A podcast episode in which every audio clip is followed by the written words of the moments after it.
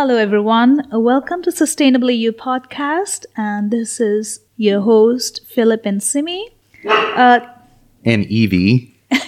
and we have Evie, Yeah. uh, our guest appearance. Um, Because Vibha is away. She's and she's on Evie a- is sitting in. Yes. All right. She's gone for Vipassana for next 10 days. So it's us. Just the two of three of us with Evie. Yeah. So you are listening to Sustainable You podcast, and today we will be talking about sustainable energy. We will we will look at different options for sustainable energy. What are the challenges? What are the pros and cons when it comes to retrieving energy from different sources? And if it's possible at all to have it completely 100% sustainable. Let's start with understanding. So currently the source of the biggest source of energy, maybe Philip, you can start with defining what is energy. All right. I love to do that. I love definitions. So mm. the etymology of energy that comes from the Greek en and ergon means in work. So energy means in the original Greek in work or to work. And that's actually a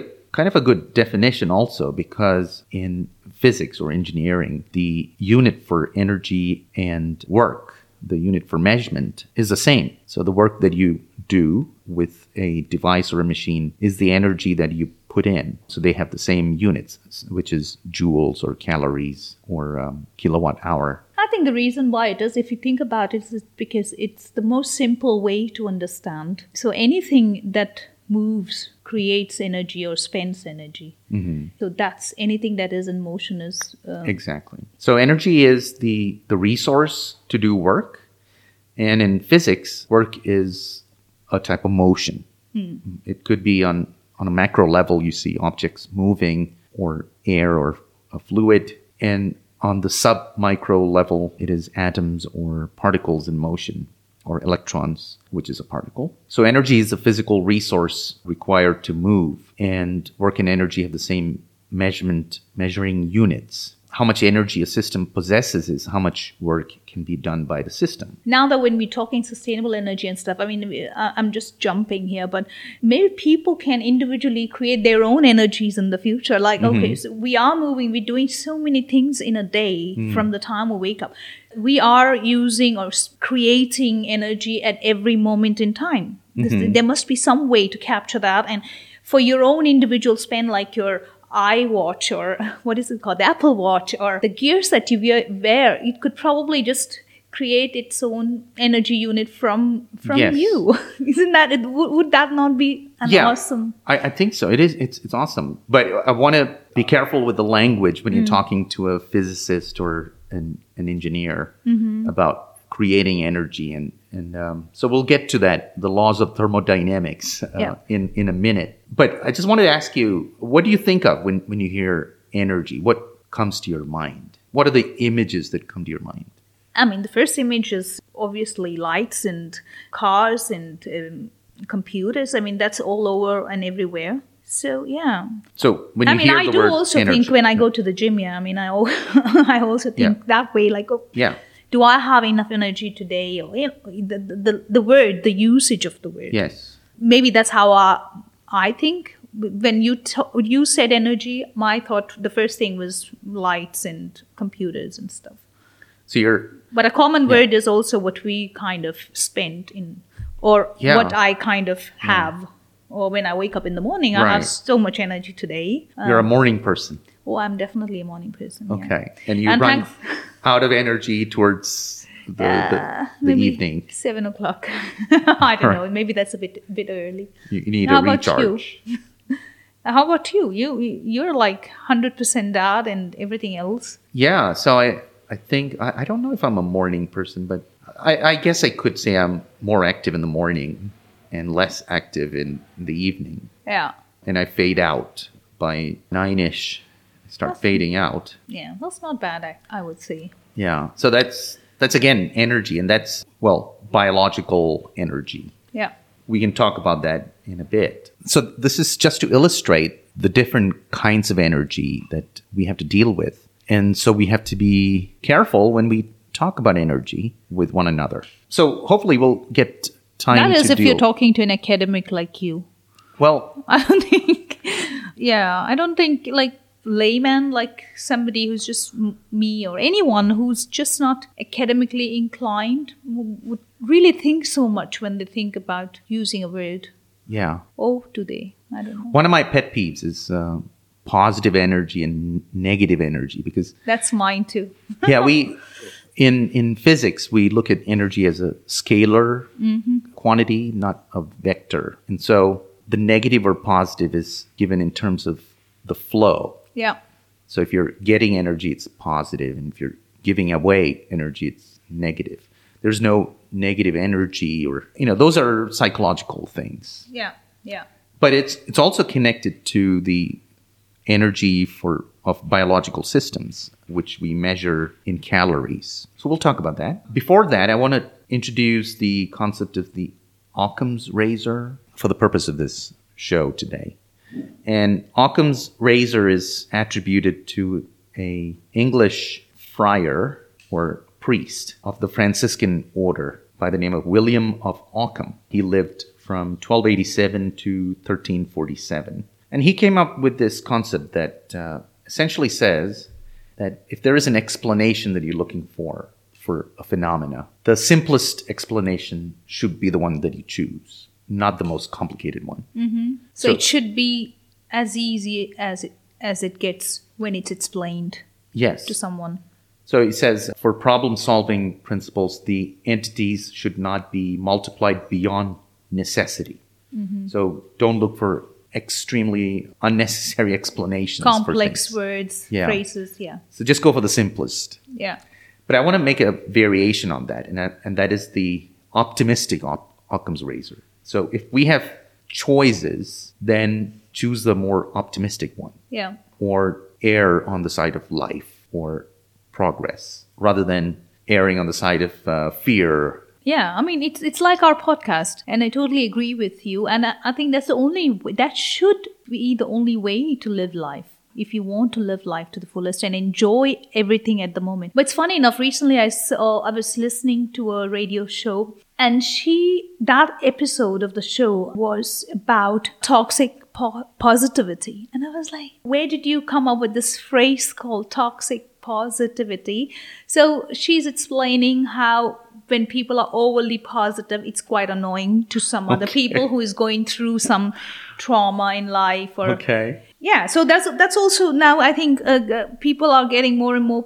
They're talking about being positive and you know why it's good to live positively, but there are also some people who are completely annoyed by the positivity. I think. Yeah, go Yeah. on. I'm sorry. Let's talk So- about the Occam razor. Yeah. Occam's so razor. and and the word razor again is from you know the, the razor that you cut with, right? So it's it's kind of a cutting tool, a philosophical tool. So choose the explanation that is simpler, and the optimistic Occam's razor would be to choose the energy source or option that favors progress, favors life, and um, prosperity and optimism. and easy to choose. Exactly, and also easiness. So, keeping in mind Occam's razor, how would you define energy? So it depends on what your your industry you're dealing with or the application. In our lives, we deal with uh, mostly about three or four types of energy. We we look at electricity for the house, the foods that we eat for the biological energy for ourselves, Yeah. and then the energy for your car or your transportation. Right. Or to light up your house? yeah. So for lighting up your house, uh, most of the time it's electricity. Yeah. So you choose. Yeah, you do not really think about it as energy. You're right. Maybe. So electricity is the most versatile form of energy. So once you have electricity from various sources of energy, then you can convert it into electricity. Then it's easy to channel it or share it with others, uh, distribute it, and so on, or to even bill Yeah. somebody, your customers. And now we have electric vehicle options. So electricity is the most commonly used form of energy. So, electricity is where we have the biggest spend of energy. Is that the right statement? Yes, Yeah. my utility bill, the majority of that is for electricity. The water bill is uh, considerably higher, uh, lower. Maybe about a quarter of the electricity is, is Yeah. water, or even less. So when we talk about sustainable electricity, now we're not only talking about having environmental sustainability, but also economical sustainability for, for people. In the recent past, I mean, or from the time when we started having electricity and uh, motor cars and all that stuff, we've been dependent on petroleum. And as we were talking before we started uh, started the show, we were talking about that petroleum is not the monster that we made it out to be in the recent past. Let's start there. Let's You talk about pele- petroleum? Petroleum, yes. Let's start with petroleum.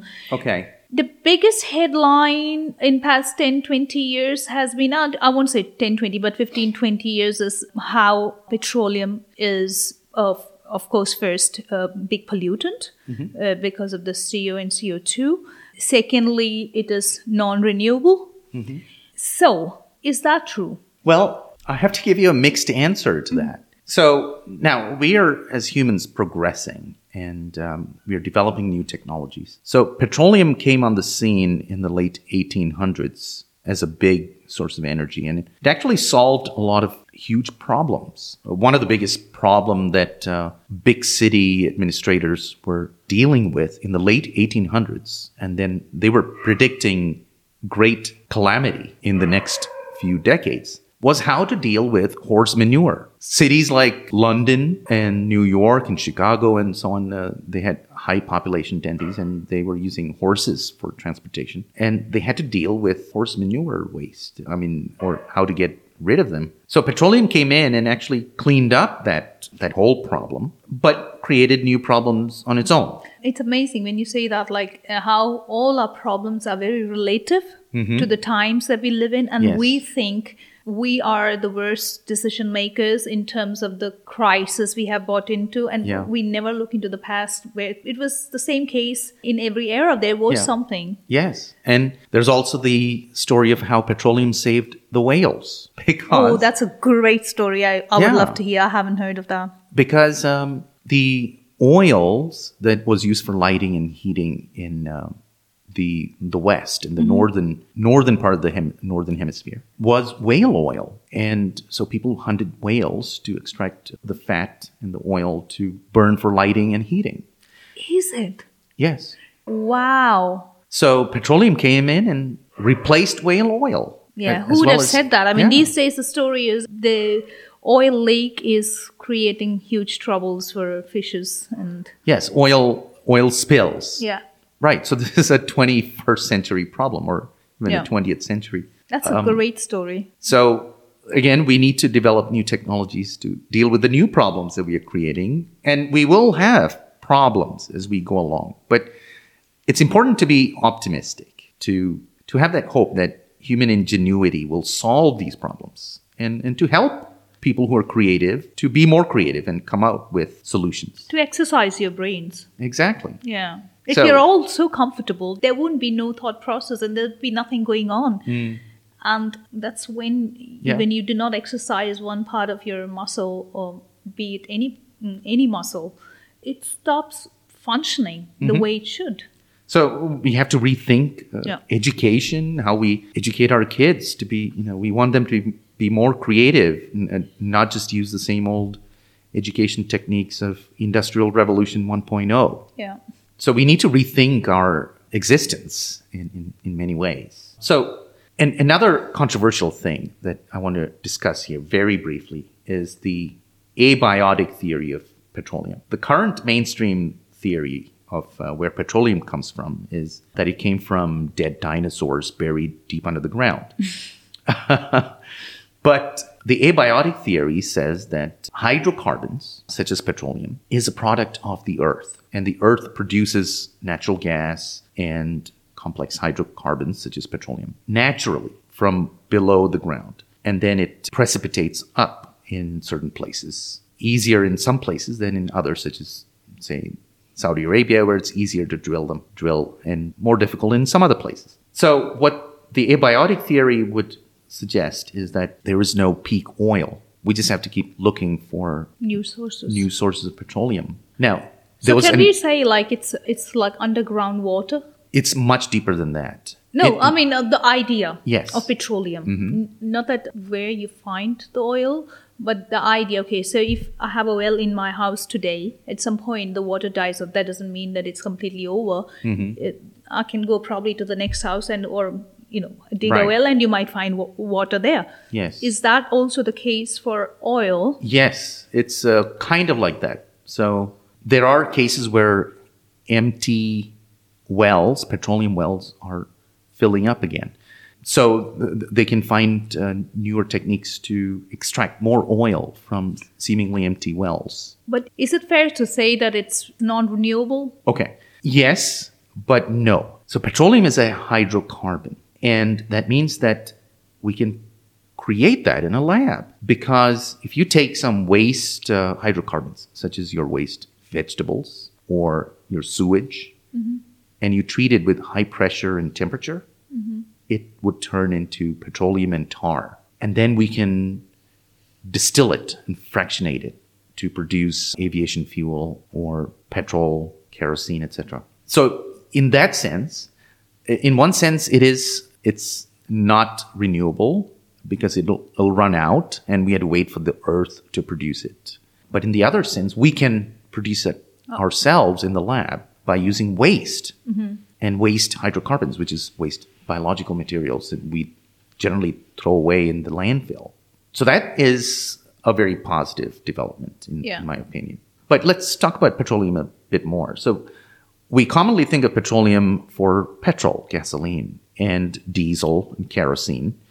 But there are a lot of other things that come from petroleum. There's the asphalt that goes into the roads, but then there are chemicals like paints and fertilizers and plastics and many other useful industrial chemicals that are all around us. Some, sometimes, you know, the nylons and The clothes we wear. clothes, um, polyester, and so on, need petroleum based compounds that, that are processed into those different forms. So even if we stop using petroleum for cars and trucks and so on, or even for power generation plants, uh, thermal power plants that run on diesel, we will need petroleum for these other purposes. Now, what that also says is that plastics and other hydrocarbons could be reprocessed into petrol, gasoline, or diesel or aviation fuel. Now, aviation fuel has no other alternative for the the next couple of decades, in my opinion, because we are dependent on kerosene aviation fuel because we cannot depend on hydrogen for aviation. We cannot. I uh, don't want to think about it. yeah, well, I mean, you're probably thinking about the Hindenburg disaster. That, Yeah. You know, the, the blimps that uh, worked with hydrogen. But now, modern day uh, blimps work with helium or Yeah, we'll even come with to that. hydrogen. We'll come yes. to hydrogen in later part. Yeah. So for aviation fuel, uh, there is no other alternative in the near term until hydrogen based propulsion systems mature and become commercially viable. There is considerable research in that arena, but it's going to take some time. And also, the infrastructure for hydrogen needs to be created. It's not ready yet. So, we could stop gasoline cars altogether, like in some nations in Europe are doing. They're going to ban combustion cars, internal combustion cars by 2035 or so. Yeah. And even if uh, the rest of the world follows suit, we will still need petroleum for other things such as chemicals, plastics, even pharmaceuticals, paints, fertilizers, and aviation fuel. So that's one part, if it's renewable or not. Now, the, the second part of it, the carbon emission. Can petroleum be carbon neutral? Right. That is a big question. It's the easy answer is no, and the the longer answer is no, but yes. Okay. Of course, we know uh, no is a no, but what about no but yes?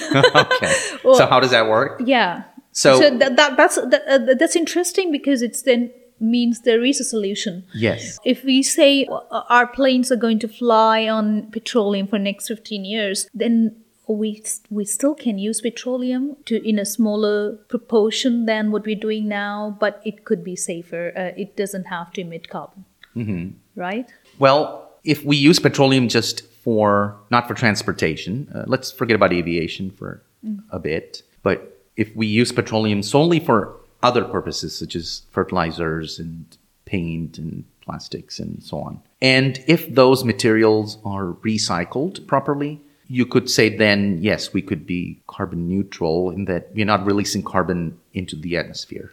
But for transportation, it's not an easy answer. But there are solutions. So the solutions for net carbon neutrality could come from new technologies such as carbon capture and storage. Mm. And that is in the development stage. There are many new technologies for carbon capture and carbon capture and storage and carbon capture and conversion, as in you can um, capture the carbon dioxide and carbon monoxide from the chimneys or even at the exhaust port and then convert them back into various carbon products such as yeah. diamonds or graphene or even new gasoline and oil boxes. I mean, there's many things I've been recently reading. Yes, yes. Yeah. So carbon capture and conversion technologies are in the works, and so that's a very positive thing. Mm, I still favor nature being a partner in that carbon neutrality endeavor because our biggest carbon absorber are plants and algae and plants in the water and plants on all kinds of places. But the problem now is, is we human species have grown exponentially in past 100 years. Our need for energy spent has grown tremendously in last 50 years. So can we have enough trees and algae you know those kind of our natural partners as you call it to take care of that? Because one obviously one thing is they absorb carbon to create food but then they also breathe and they expel carbon into mm-hmm. the so does that work without our intervention? I do think we're creating so much of that. It's important that we also manage that carbon expulsion into the mm-hmm. atmosphere. So this is why we have to look at uh, multiple sources of energy.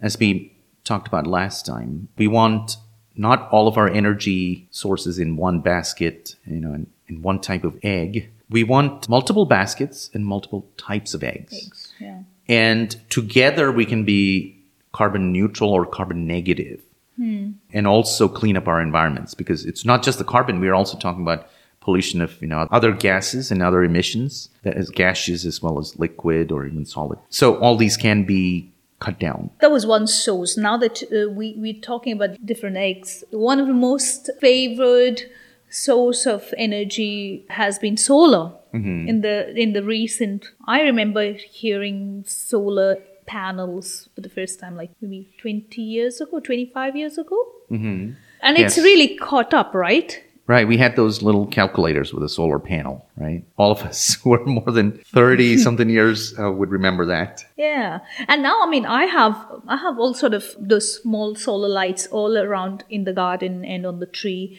It, it, and it works perfectly. Yes. It works perfectly. It's been two years. I do not have to change it and stuff. But obviously, there's still waste in it. Mm-hmm. Um, it's mostly a lot of plastic, uh, so to speak. Yeah.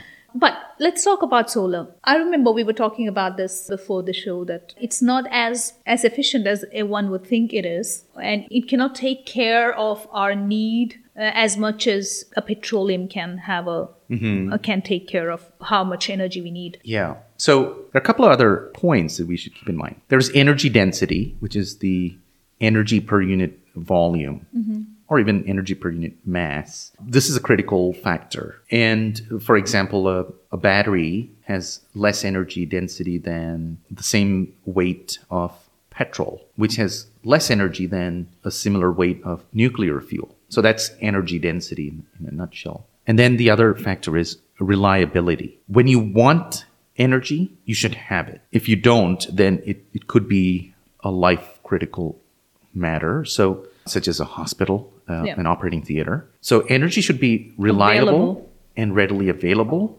in the right amounts that you need, and it should be secure and safe. So there are all these factors that you have to consider. So solar by itself cannot be secure and reliable. So you're saying, uh, like a utility company, a company that manages derive energy and uh, distribute it to the customers, one cannot do solar, so you cannot store solar energy? Yes. So we have to look into storage of solar energy. So l- let me just go over the various solar energy types Yeah. very briefly. The most common type that you're aware of is solar photovoltaic cells, that is solar PV. And that converts solar light directly into electricity. And it's a DC electricity at a very low voltage. And so you need a lot of panels to get uh, higher voltages, higher currents, and higher power. Now, solar PV has reduced in price considerably so that they're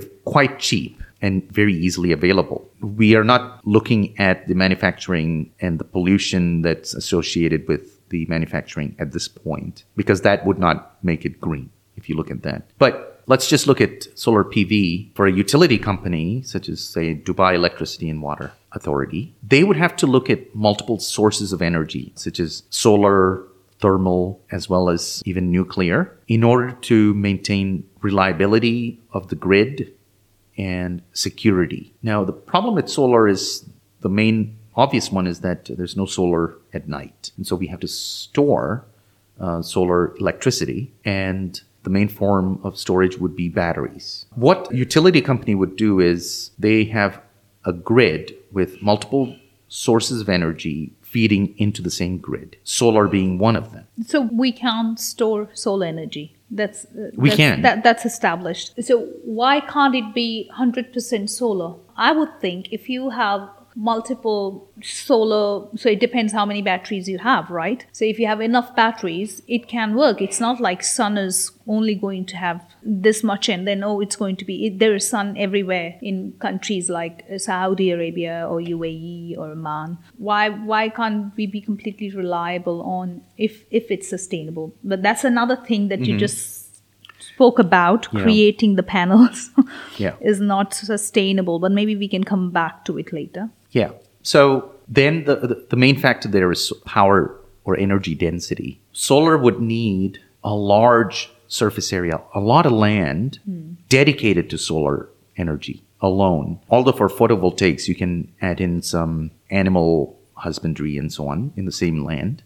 You could do multi-purpose land utilization there. But the footprint uh, or, or the physical footprint, as in the area of land, is, is just humongous for solar. If you had a thermal power plant for an equivalent, say, a 10 megawatts or 100 megawatt size plant, would only take a couple of acres, whereas for solar, it would be hundreds of acres. okay And then, so you, you were also talking about the density mm-hmm. the storage density Yes. was that now we also have to then talk about this the storage. The storage itself would take a lot of land, mm-hmm. and the batteries have to be procured and maintained, and those are expensive. They also have shelf life or a utility life. Then you had to think about their life cycle. How are we going to replace them? What do we do with them at the end of their lives, and so on.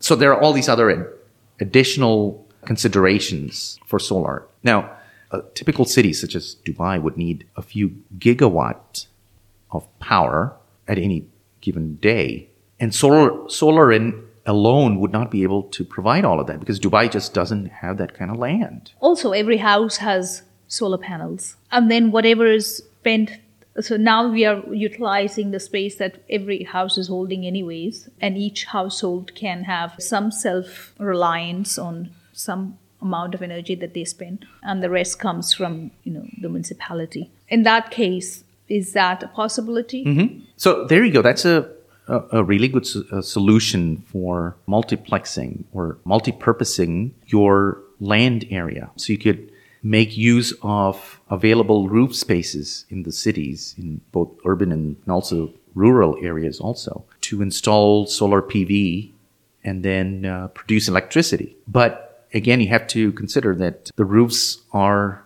also needed for other purposes, such as um, uh, equipment and uh, access and so on. So there's not enough space on any building to provide all the energy for that building. For a house, maybe, but a multi-story building, No. you know, wouldn't be able to support itself. It has to be on the grid. So that is PV, right? Um, Yes.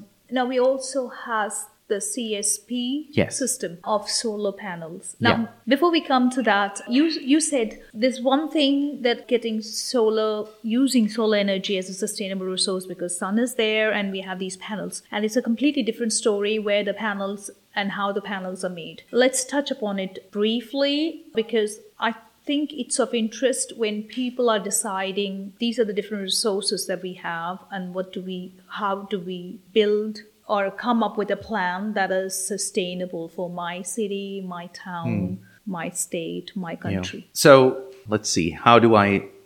Where do I answer your question first?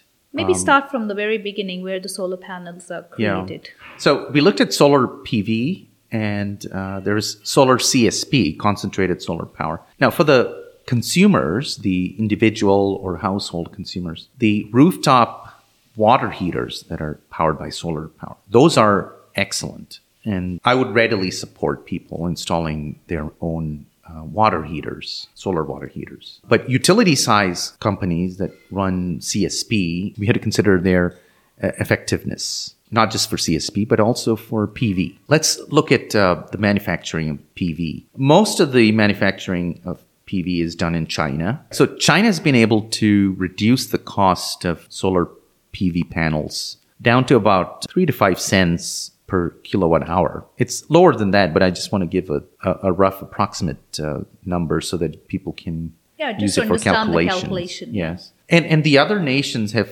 sort of given up on uh, manufacturing in high volumes as China have because of the because of the lower cost of PV from China. But the manufacturing itself takes a lot of energy, which comes presently from fossil fuels, and we're talking about coal and petroleum. And then there are lots of petroleum and coal products that go into PV, such as the plastic for the structures, the wires, the insulation, the connectors, the, the brackets, the mounting equipment, and so on. So there's a lot of fossil fuel based products that go into them. In addition, they have to be then transported from the factory in China to a ship that plies the oceans that runs on fossil fuels. And then they are transported to your country where they have to be offloaded and transported to your site and then installed, all of which takes a lot of transportation and energy and, and other costs. So when you look into all of those factors, your solar installation may not be uh, net zero or carbon neutral or non-polluting. So I would think that that's especially the logistics part of it is a consideration for almost all sort of energy mm-hmm. derivers. Yeah. Is that the right word, deriver? Because any sort of fuel or an equipment that creates energy comes from somewhere and goes somewhere. So unless we are kind of self-reliant as a country and we say, okay, our solar panels are going to be made here in in England, let's say if you're English or um, I don't know in uh, in US, you will invariably have that cost to bear. You will not be net zero. You will have some sort of pollution. It is not what you would think is sustainable. And another thing to consider is what happens at the end of its usable life, which is about 20 years for a typical solar panel. What happens after that is that it has to be processed into something else that's useful or put into a landfill. Unfortunately, that's where a lot of solar PV equipment is going. Absolutely. Uh, when we started talking about solar panels, and I was telling you that I have many solar installations in my house, well, I know, oh, it's great as long as it lasts the day it dies. Uh, what happens to it? And like, it, there, it's not like, okay, so now let me take this to this place, and it would be, it can be reused, Yep. and it's a solar panel again, and it comes back.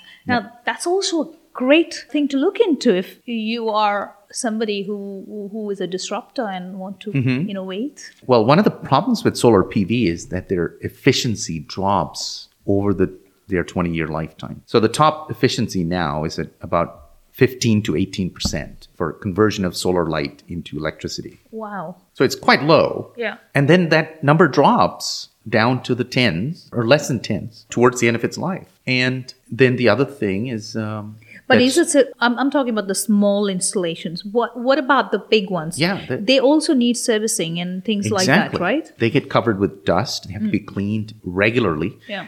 And where the solar energy is available in plenty at higher densities, such as in the, the Middle East and the deserts, Yeah. well, they're full of sand. And then sand would cover the panels and reduce the efficiency further.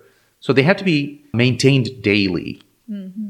And so you, you either have to hire manual labor or robotic labor or machines to clean the panels regularly. So those are important factors that you have to, consider. consider. So that was us talking about PV panels. Yes. So the other one is CSP Mm-hmm. system. How is that different? So to my understanding, CSP Yes. derives energy from from the sun. Right. So CSP, which is concentrated solar power, converts solar heat, not the.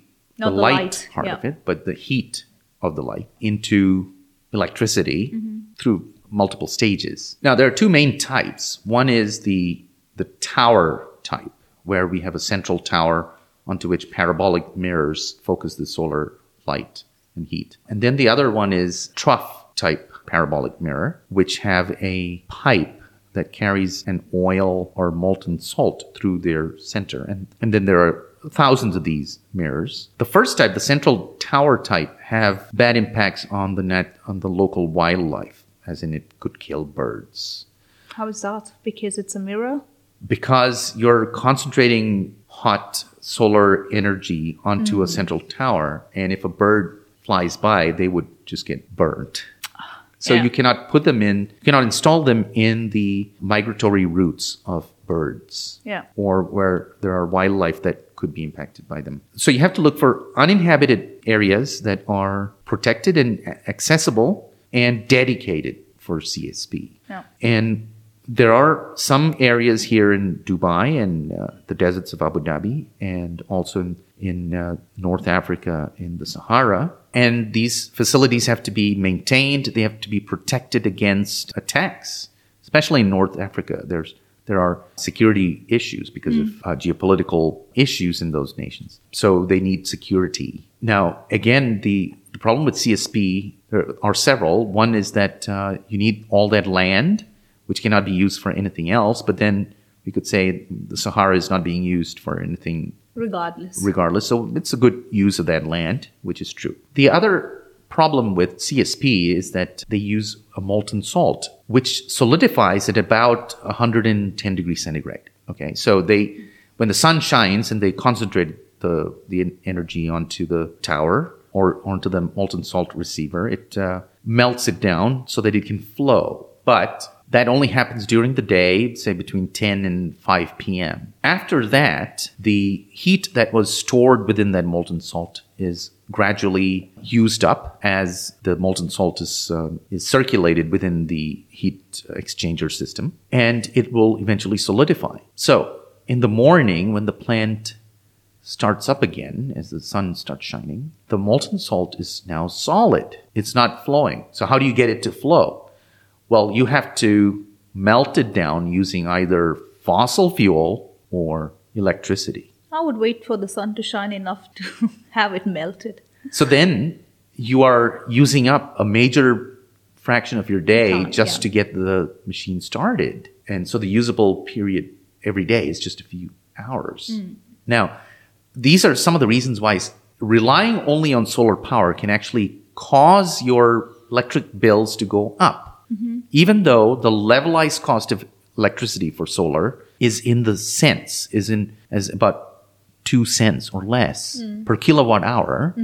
Your total electricity bill can go to uh, tens of cents. So let me illustrate why that's the case. So imagine if you have a solar car.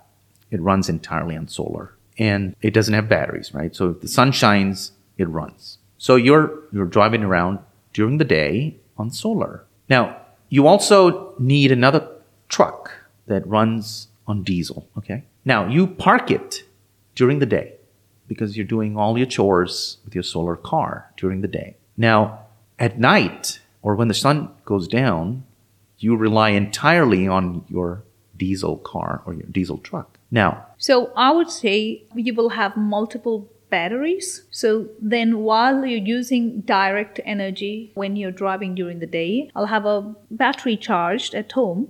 So which can be used during the night. yeah, so this that, is the that battery, are you charging it off of solar? Solar, yes. Yes. Okay. So we're talking about then having extra panels to. Yeah. Yeah. So this example, we're looking at uh, you as a city. Okay, you are a city. Okay. Okay, so I'm, I'm just trying to scale you as one person, but Mm-hmm. comparing you to a city and all the other things that the electricity is being used for. Yeah. Now, your diesel truck is sitting idle during the day, but you had to pay for it, right? You had to buy it and you have to maintain it.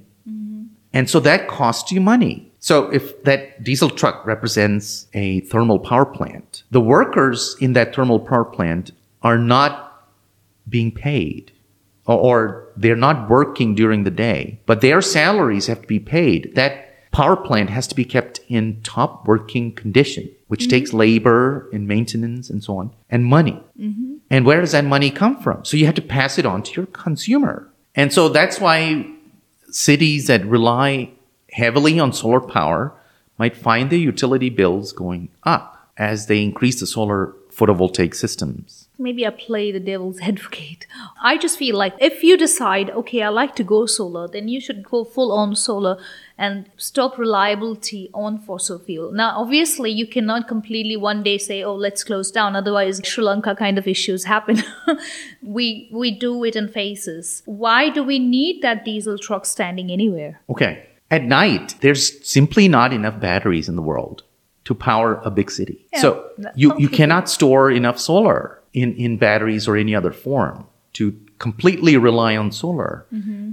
And secondly, that you have lots of industries and businesses and consumers that rely that need secure, reliable power. Yeah. And solar is not available when you want it. It's in the morning it's at low intensity and in the evening it's at low intensity and you have cloud cover. You might have a rain day, you might have a sandstorm and so on. So there it's very unreliable. That's very much true. Also, now that we have most of our, our things stored in clouds, that needs a continuous 24 7 reliable power grid. And when Yep. you talk about a city, that's a lot of information stored. Yeah. And so is everybody's home or Yeah. banks and, uh, And yes, hospitals. hospitals. yeah. and uh, babies are you know in uh, incubators they have um, icus where. Yeah. that need reliable power. You know you, you don't know when uh, somebody has a heart attack. It's Absolutely. not, you know it could be at any time of the day or night. So power reliability is a very important factor. I like to argue in favor of consuming more energy per capita. It sounds What do you mean? You counterintuitive yes. That you want people to consume more energy or a, or a city or a country to consume more energy? yes. But that also means that now you have to create, not create, but you need to derive more energy from Exactly. sources. Yes. Okay. So How- it it is a good thing to actually have more, even if it's solar and Mm-hmm. wind, geothermal, hydroelectric, uh, and nuclear, which is including fusion and fission, and then also waste to energy, which is a, a big thing that we need to get into later. But a society or a country should produce more energy and make uh more energy available for each of its citizens. And that would be a good thing. You mean good thing is as an everyday everyday living or good for creating a more stable stable stable society or for for human beings to thrive Um, Yes. what does what are you hitting on Yes, and so security. you, i would like you to maybe explain Yes, maybe with an example or something So, for a person to have security, Mm-hmm. um, let's say you're out on the streets, you need lighting, you need mobility, say transportation. Even in your house, you want air conditioning or heating, and then you want electricity for computing and communications in your workplace. Similarly, need uh, all those things. And for health, more hospitals, more healthcare facilities and systems, more you know ICU equipment and so on, and, and diagnostic equipment and so on. So the availability of um, all of these services would be possible only if you have more energy per capita. In the past, societies and mankind depended on human energy, muscle power, as well as animal energy. And then they would use something like wood, which is a very low energy density fuel source. And th- they might even have animal fats or oils, vegetable and animal. But today we have electricity available at very high wattage, very high power rating. And that's a good thing because now we have better mobility, better safety, security, and better standards standards of living and so on. Connectivity. Connectivity. Yeah.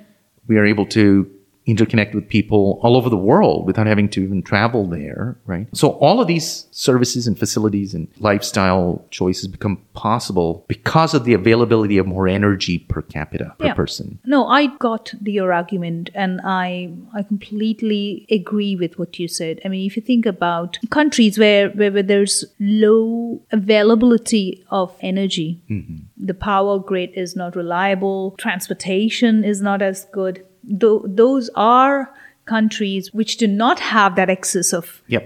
uh, energy. energy source or derive enough Yeah. energy in comparison to countries like what we live in right now Mm-hmm. or in Europe where people do not know how to live without in the middle of December uh, it's snowing they cannot even comprehend not having electricity right absolutely. Mm-hmm. So, in countries where uh, per capita energy availability is low, you will also find lower life expectancy, higher disease rates, higher crime, lower levels of education, less employment, and so on. All these ills of society are higher where less energy is available. And as uh, a human species, we are advancing and we want to keep advancing. We want to progress. And uh, so the per capita availability of energy will only increase, and we Yeah. want it to. For, Yeah. And what I'm then saying is that it doesn't necessarily also mean that that will destroy the environment.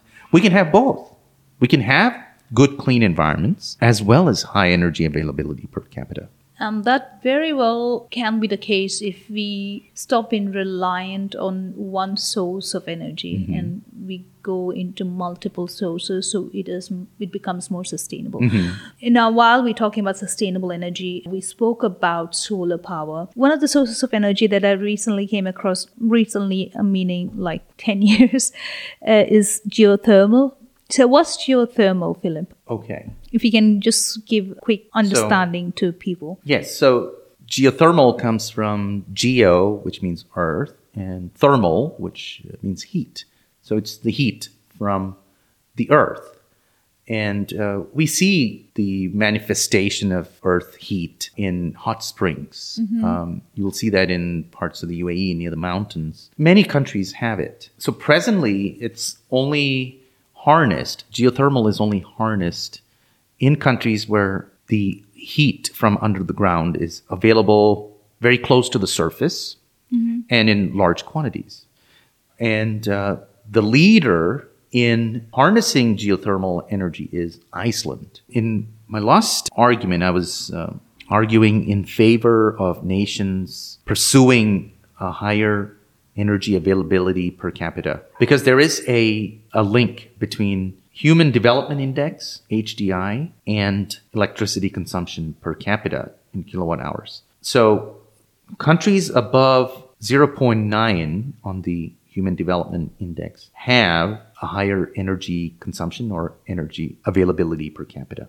So they are interlinked. Interlinked. So Iceland is the leader when it comes to electricity consumption or electricity availability per capita. They have about 30 kilowatt hours per capita, Wow. and their HDI is about uh, 0.99 or 0.95, somewhere up there. The US is a little bit below 0.94 ish, and they have about 15 kilowatt hours per capita. That's such a huge Difference. difference just from Iceland to Yes. So where does Iceland get all of its power? Almost all of it is geothermal.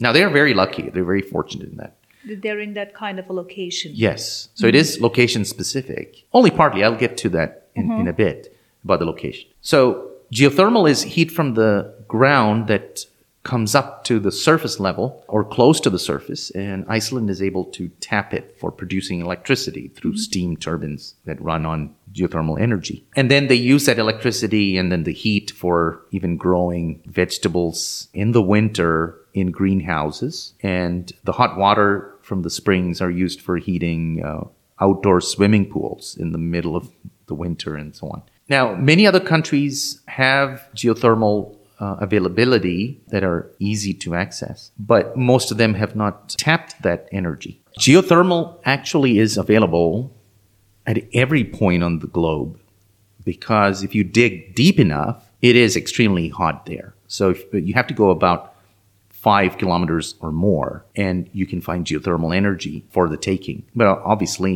you know, it takes a lot of investments and effort. But it is something that has huge potential. It is renewable, mm. and it would have very low carbon emissions. Mm-hmm. But when you dig into the hot part of the earth, there must be other gases that you kind of release. Well, you can, yes, there, there are gases below the earth that they would come out mm-hmm. anyway, but you can do it cleanly so that uh, you only produce steam. Uh-huh. Um, or you can capture the uh, noxious gases that may be emitted also. Now, well, when we were talking about solar energy, one of the things that we were talking about is the reliability. That mm-hmm. it's not a reliable source of energy if we want constant power. Yeah. How about geothermal? Yes, that's the great thing about geothermal. It doesn't turn off. Mm. As as long as the earth remains, it's going to be hot yeah. and it's always on. And that's why Iceland has uh, 24 7, 365 power from geothermal. So, yes, if you can set up your geothermal systems for heat capture, uh, it would be 24 7, 365. Now, you can also dump heat into the ground. If you dig about five meters below the ground, uh, ground surface, the temperature there does not change throughout the year. And uh, utility companies make use of this in that they bury their pipes for water supply at that depth where the temperatures are constant, so that uh, in cold countries they the, the, water pipes do not freeze, mm-hmm. and in hot countries they don't get, get extremely heat hot. So in hot countries like the UAE, we need air conditioning, and it's a necessity for life here. So there is considerable amount of heat that is has to be dumped into the atmosphere from the air conditioners. That's yeah. heat captured from your room, and it's dumped outside at a higher temperature, that heat could be dumped into the ground with very safely. Oh wow. Again, this technology is not widely tapped yet. But it is out there. It's out there. Mm-hmm. It's in almost every country in the world. It's out there. Now, when you, when you say okay, a country like Iceland, where uh, the heating is available closer to the surface and therefore they tap into it, but some other countries where it's not so closely available, then they probably also have to. But that's a that's a one-time investment. Then they do. Still, it would still be a very very good source of energy in conjunction with many other sources. Let's say wind and solar and whatnot. Uh, what? What what other whatever other ways to tap energy is. But this can be one reliant source, and it won't be that expensive, is it? Now, Iceland is very fortunate in that they can rely exclusively on geothermal. Mm-hmm. Well, with many, uh, minor reliance on um, petroleum for transportation. But most other countries would require a basket of energy sources and for reliability as well as the economics to work. Mm-hmm. No, uh, what I was trying to uh, figure out is the cost of setup and what you get out of it. That it's it's a one-time investment, and then it, it that's done with, and then then you have a constant reservoir of energy. Mm-hmm. Yes, so it is a, a long-term energy source, mm-hmm. and it's it just require periodic or, or regular maintenance, but it would run for a long period of time. So your investment would go over a longer period of time. So, from my perspective, it seems a, great replacement in that basket of mm-hmm. energy. Well, I'm sure there is some disadvantages too, because you do not hear so much about geothermal. Uh, it's it's it's not as popular mm-hmm. uh, uh, as wind windmills and solar panels and nuclear that we'll talk about later. Why is that? There must be something to it. Is it just that it the availability or is something more to it? Well, it's presently the, the market forces because of the availability of easy energy, such as petroleum and even solar uh, solar PV in most countries, as well as hydro and nuclear energy in many countries. So the investment in geothermal has been low, except in some countries where there is a need and either it's it's a financial need, I mean financially supportable need, or the terrain itself would demand a geothermal power plant rather than a petroleum power plant, say, you know, a mountainous region. So in those countries, geothermal is, uh, is applied. And in other countries, it's not that popular yet. But the, the scientific and engineering community behind uh, geothermal energy is growing rapidly. And you can see that at uh, the scientific conferences. The numbers of uh, attendees and papers is, has been growing over the, the last few years. So it's, it's a, an energy source that will see greater development in the coming years. So we just covered with what energy is, what are the different sources of energy, and we also uh, explode uh, some sources like petroleum, solar, geothermal, and in the coming episode, that'll be the part two, you will be listening into the wind energy, the hydrogen, what else? Yes, uh, we have a lot to talk about, but I'll I'll keep it down to wind, hydrogen, bioenergy, and waste as an energy source, and then also nuclear fusion and fission. So that's a very, very interesting episode to understand the different eggs in the basket and what you can choose. What, what are the different different options available with what works for you and your part of the world. So don't forget to listen in for part two of sustainable energy. Bye, everybody. Thank you so much for listening in. Goodbye.